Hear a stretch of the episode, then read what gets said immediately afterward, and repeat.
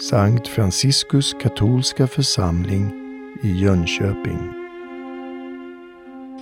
Vi hör i evangeliet att eh, Thomas, aposteln Thomas, hade tillnamnet Tvillingen, men vi däremot långt senare kallar honom för Tvivlaren.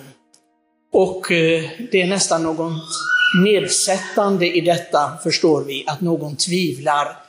Men eh, i den läsning som finns i kyrkans liturgiska bön idag, som vi präster och ordensfolk eh, ber, så i andra läsningen eh, av Gregorius den store, alltså en av de stora påvarna under historien, så säger han att det är att missförstå hela handlingen. Han säger att det är Guds försyn som ledde Thomas att inte vara med vid detta tillfället och säger till och med att Thomas tvivel är till större gagn för oss än de andra tio apostlarna som var närvarande, deras tro. Det gagnar oss mer. För det är svårt att lita på en grupp som tror och säger sig att det här är sanningen, men det finns ingen som tvivlar på det. Ifrågasätter detta. Så enligt Gregorius den store så var detta någonting som Gud ville. Så det är inte en synd hos Thomas eller någonting annat, utan vi får förstå det rätt. Att saker och ting ifrågasätts och så, det är en bra sak.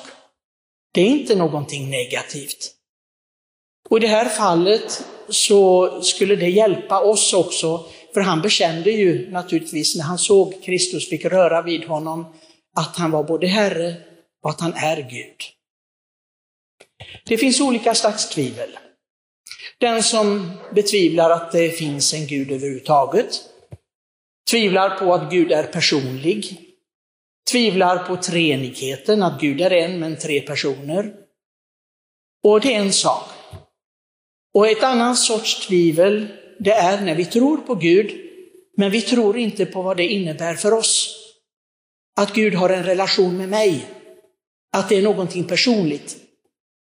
Det är precis som att säga, ja, jag vet att regeringen finns där uppe, jag vet att kungen finns, men jag har ingenting med dem att göra. Jag har ingen relation till dem.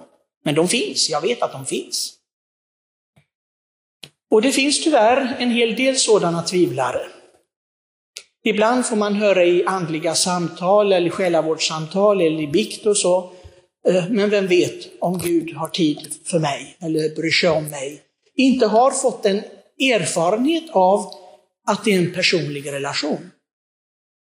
Inte med tron har fått röra vid Kristus. Man har inte kommit fram riktigt. Kanske har man varit på avstånd hela livet. Inte själv har tagit initiativet, för det beror inte på Kristus. Och han tvingar ingen att komma nära. Utan det måste jag välja själv. Många har slags mindervärdeskomplex, även andliga, och tycker, men jag är väl ingenting speciellt, jag, väl, jag betyder, kan inte betyda någonting för Gud. Och det är verkligen en egendomlig uppfattning. Mycket egendomlig. För om Gud inte ville ha mig så hade jag inte funnits. Det är en sak som är säker.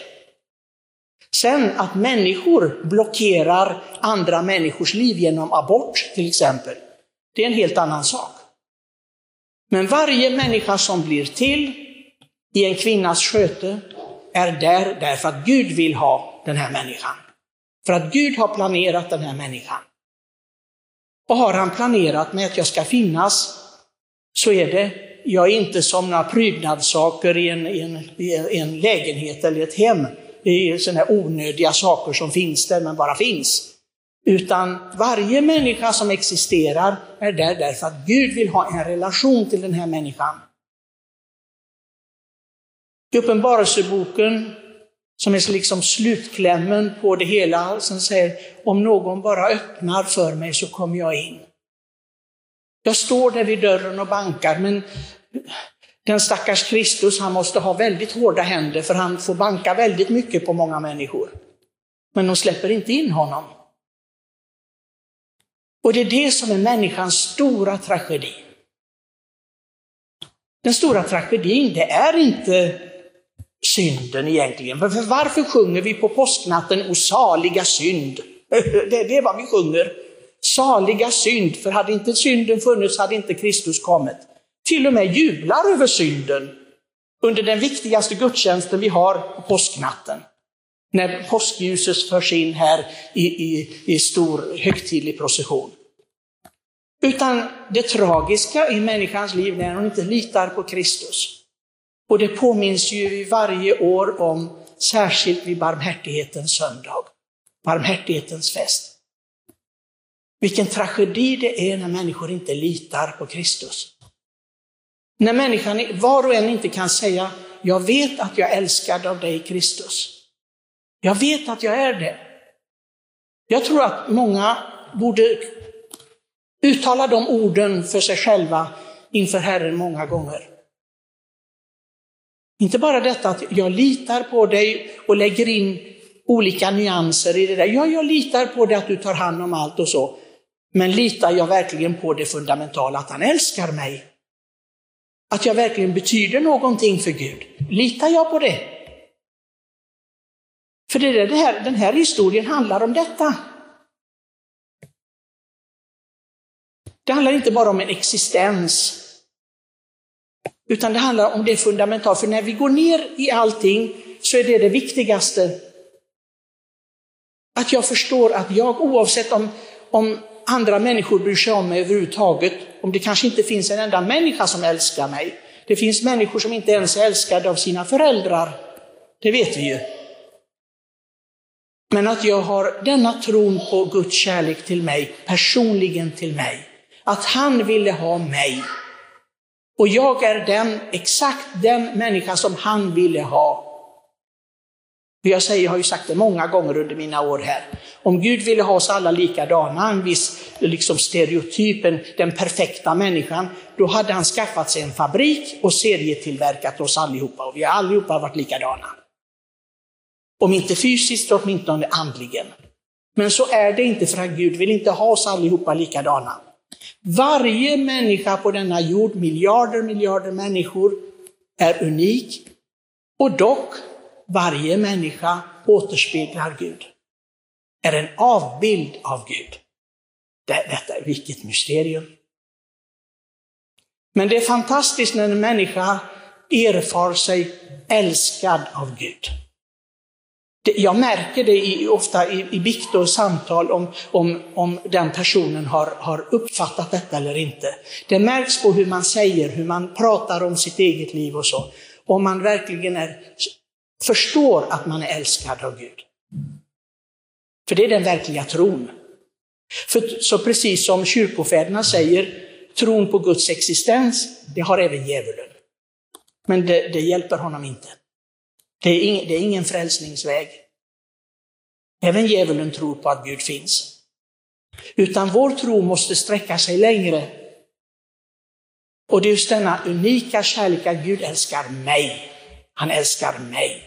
Det är fint att säga att han älskar oss, för det, det, det är sanningen. Men jag kommer inte dit riktigt. Jag kanske tycker det, ja han älskar oss som kollektiv och, och ibland är det lite svårigheter. Jag tycker det är lite svårigheter med det här med vid en fårajord till exempel. Den här, därför att då tror man bara att Gud älskar kollektivet. Det är, en, det är en stor svårighet och jag ser att det är en svårighet hos många i det andliga livet. Att inte förstå hur älskade de är personligen. Att det är en personlig relation till Kristus. Och Kristus han säger aldrig att jag är närvarande när det är många människor i kyrkan. När det är många människor på mässan, när det är som på Petersplatsen, då är jag där.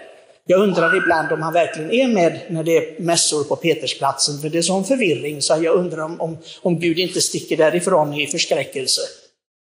Jag har varit där många gånger och jag, det är inte uppbyggande. Utan han säger, där två eller tre är församlade i mitt namn, där jag är mitt ibland dem. Och när han säger detta, men han bankar på varje människas själ. Han vill in till varje människa. Det är bara Gud som kan göra detta naturligtvis. Men låt oss inte tvivla på denna personliga kärlek som Herren har till oss. För det är en stor seger i det andliga livet och därifrån utgår allting. Allting löser sig i livet när vi har förstått detta. Men vi måste alltså förstå det så må vi be den apostlarna, och särskilt idag aposteln Thomas, denne stora ärorika apostel, att vi får den här insikten, att vi får den här tron. Amen.